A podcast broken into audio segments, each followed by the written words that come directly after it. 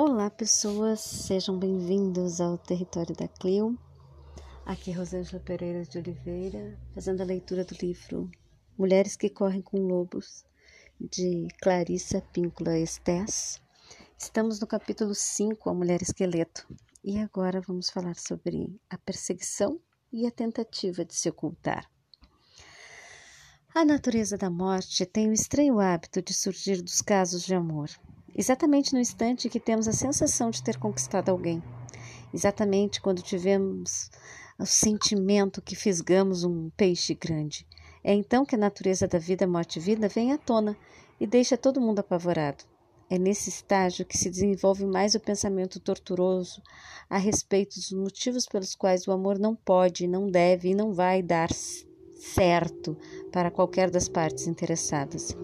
É neste estágio que as pessoas se enfurcam e se enfurnam na toca. Trata-se de um esforço para se tornar invisível. Invisível ao parceiro? Não, invisível à mulher esqueleto. É esse o objetivo real da nossa toda correria à procura de um lugar para se esconder. No entanto, como estamos vendo, não há nenhum lugar onde possamos nos esconder.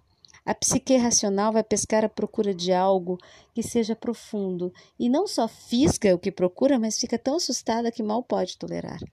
Os amantes têm uma sensação de que algo os persegue. Às vezes pensam que é o outro quem empreende a perseguição. Na realidade, é a mulher esqueleto.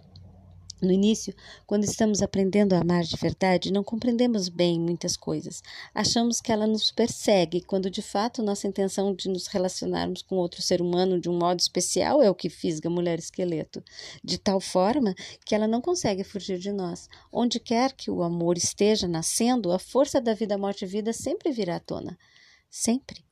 Portanto, aqui estão o pescador e a mulher esqueleto, completamente enredados um ao outro. Enquanto a mulher esqueleto segue aos trancos o pescador apavorado, ela começa uma participação primitiva da vida. Sente fome, come o peixe seco. Mais tarde, quando ela se aproxima ainda mais da vida, ela sacia sua sede com a lágrima do pescador. Vemos esse estranho fenômeno em todos os casos de amor. Quanto mais ele corre, maior velocidade ela alcança. Quando um parceiro ou outro tenta fugir do relacionamento, esse relacionamento paradoxalmente recebe mais vida. Quanto mais vida é gerada, mais assustado fica o pescador, e quanto mais ele corre, mais vida se cria. Este fenômeno é uma das principais tragicomédias da vida. Uma pessoa vivendo uma situação semelhante sonhou que conhecia uma mulher, amante, cujo corpo macio se abria como um armário. Dentro do corpo havia embriões pulsantes e reluzentes, adagas em prateleiras gotejando sangue e sacos repletos de um primeiro verde da primavera. Foi concedido um longo silêncio a essa pessoa, pois esse foi um sonho com a natureza da vida, morte e vida. Esses vislumbres no interior da mulher esqueleto fazem com que os aprendizes do amor peguem suas varas de pescar e saiam por aí à toa, a toda, esforçando-se para se distanciar dela o máximo possível. A mulher esqueleto é imensa e misteriosa. Sua luminosidade é deslumbrante. Em termos psíquicos, ela se estende de um horizonte ao outro, e desde o céu até o inferno ela é grande demais para se abraçar.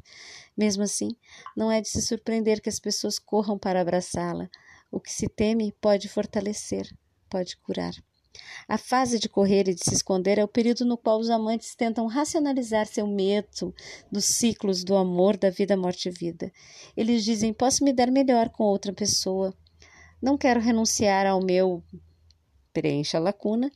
Não quero mudar minha vida. Não quero encarar minhas feridas, nem as de ninguém mais. Ainda não estou pronto ou ainda não quero ser transformado sem primeiro saber dos ínfimos detalhes como vou ficar me sentindo depois. É uma fase em que os pensamentos ficam todos confusos quando se quer procurar um abrigo a todo custo e quando o coração bate, bate não tanto por amar ou por se sentir amado, quanto por um terror humilhante, ser encurralado pela morte. Ai! O horror de enfrentar a força da vida, morte e vida pessoalmente. Ai, ai, ai. Há quem cometa o erro de pensar que está fugindo do relacionamento com o parceiro. Não, não está, não. Não está fugindo do amor ou das pressões do relacionamento. Está tentando correr mais rápido do que a misteriosa força da vida, morte e vida. A psicologia diagnosticada essa, diagnostica essa situação como medo da intimidade, medo do envolvimento. No entanto, esses são apenas sintomas. A questão mais profunda é de descrença, desconfiança. Aqueles que fogem sempre temem viver de fato de acordo com os ciclos da natureza selvagem pois nesse ponto a morte persegue o homem pelas águas, cruzando a fronteira entre o inconsciente e a terra firme da mente consciente. A psique consciente percebe o que fisgou e tenta desesperadamente correr mais do que a presa. Constantemente agimos assim nas nossas vidas. Algo de apavorante mostra sua cara. Nós não estamos prestando atenção e continuamos a puxar a linha imaginando se tratar de uma boa pesca. É um achado, mas não do tipo que estávamos imaginando. É um tesouro que, infelizmente, aprendemos a temer. Por isso, tentamos fugir ou jogá-lo de volta, tentamos embelezá-lo ou tomá-lo o que não é. Isso, porém, nunca funciona. No final, todos temos de beijar a megera. O mesmo processo ocorre no amor. Queremos só beleza, mas acabamos tendo de encarar a perversa. Empurramos a mulher esqueleto para longe de nós, mas ela insiste. Nós corremos, ela acompanha. Ela é a grande mestra que sempre dissemos que queríamos. Não, não, essa mestra, berramos. Queremos uma outra. Que pena. Essa é a mestra que cabe a todos. Há um ditado que diz que quando o aluno está pronto, o professor aparece. Isso quer dizer que o professor chega quando a alma, não o ego, está pronta. O Mestre vem quando a alma chama, e graças a Deus que isso aconteça, pois o ego nunca está perfeitamente pronto. Se dependesse apenas do preparo do ego, o fato do Mestre ter atraído até nós, permaneceríamos essencialmente sem os mestres pela vida fora. Somos abençoados, já que a alma continua transmitindo seu desejo, ignorando as opiniões inconstantes do ego. Quando as coisas ficam enredadas e assustadoras nos relacionamentos amorosos, as pessoas receiam que o fim esteja próximo. Mas isso não é verdade.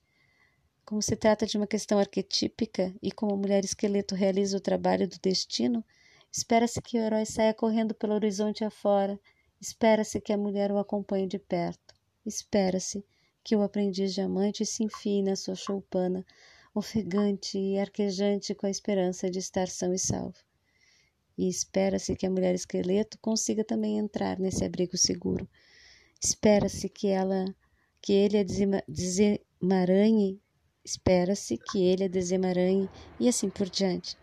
Nos namoros modernos, a ideia de dar um tempo é semelhante ao pequeno iglu do pescador, lugar onde ele sente a segurança, às vezes, esse medo de enfrentar a natureza da morte é desvirtuado, transformando-se numa atitude de fuga da raia, na tentativa de manter apenas o aspecto agradável do relacionamento, deixando de lado o vínculo com a mulher esqueleto. Isso nunca funciona. Essa atitude provoca extrema ansiedade no parceiro que não está dando um tempo, pois ele próprio está disposto a se encontrar com a mulher esqueleto. Ele se preparou, se fortaleceu e está tentando manter seus temores sob controle. E agora, no exato instante em que está pronto para decifrar o mistério, no momento em que o outro está prestes a batucar no coração, conjurar uma vida juntos, um dos parceiros grita: Não, ainda não, não, não, não, nunca. Hum. Há uma enorme diferença entre a necessidade de solidão e renovação e o desejo de dar um tempo. Para evitar a inevitável ligação com a mulher esqueleto, no entanto, a ligação do seu sentido de aceitação da natureza da vida, morte e vida e de permuta com ela é o passo seguinte na direção de um fortalecimento da nossa capacidade de amar. Aqueles que entram num relacionamento com ela conquistarão um duradouro talento para o amor. Aqueles que se recusarem não conquistarão nada. Não há como evitar isso.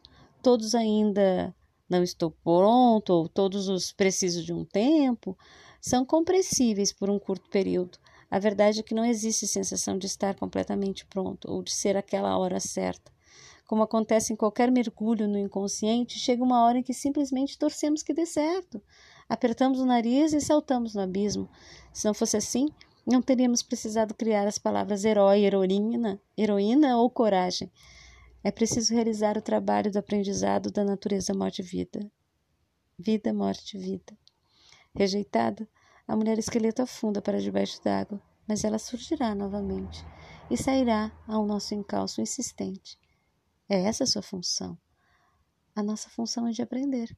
Se quisermos amar, Não há como evitar esse aprendizado. O trabalho de abraçá-la é uma tarefa. Sem uma tarefa desafiadora, não pode haver transformação. Sem uma tarefa, não há uma satisfação verdadeira. Amar os prazeres é fácil. Já amar de verdade exige um herói que consiga controlar seu próprio medo. Admite-se que muitas pessoas mesmo alcancem esse estágio de fugir e se esconder.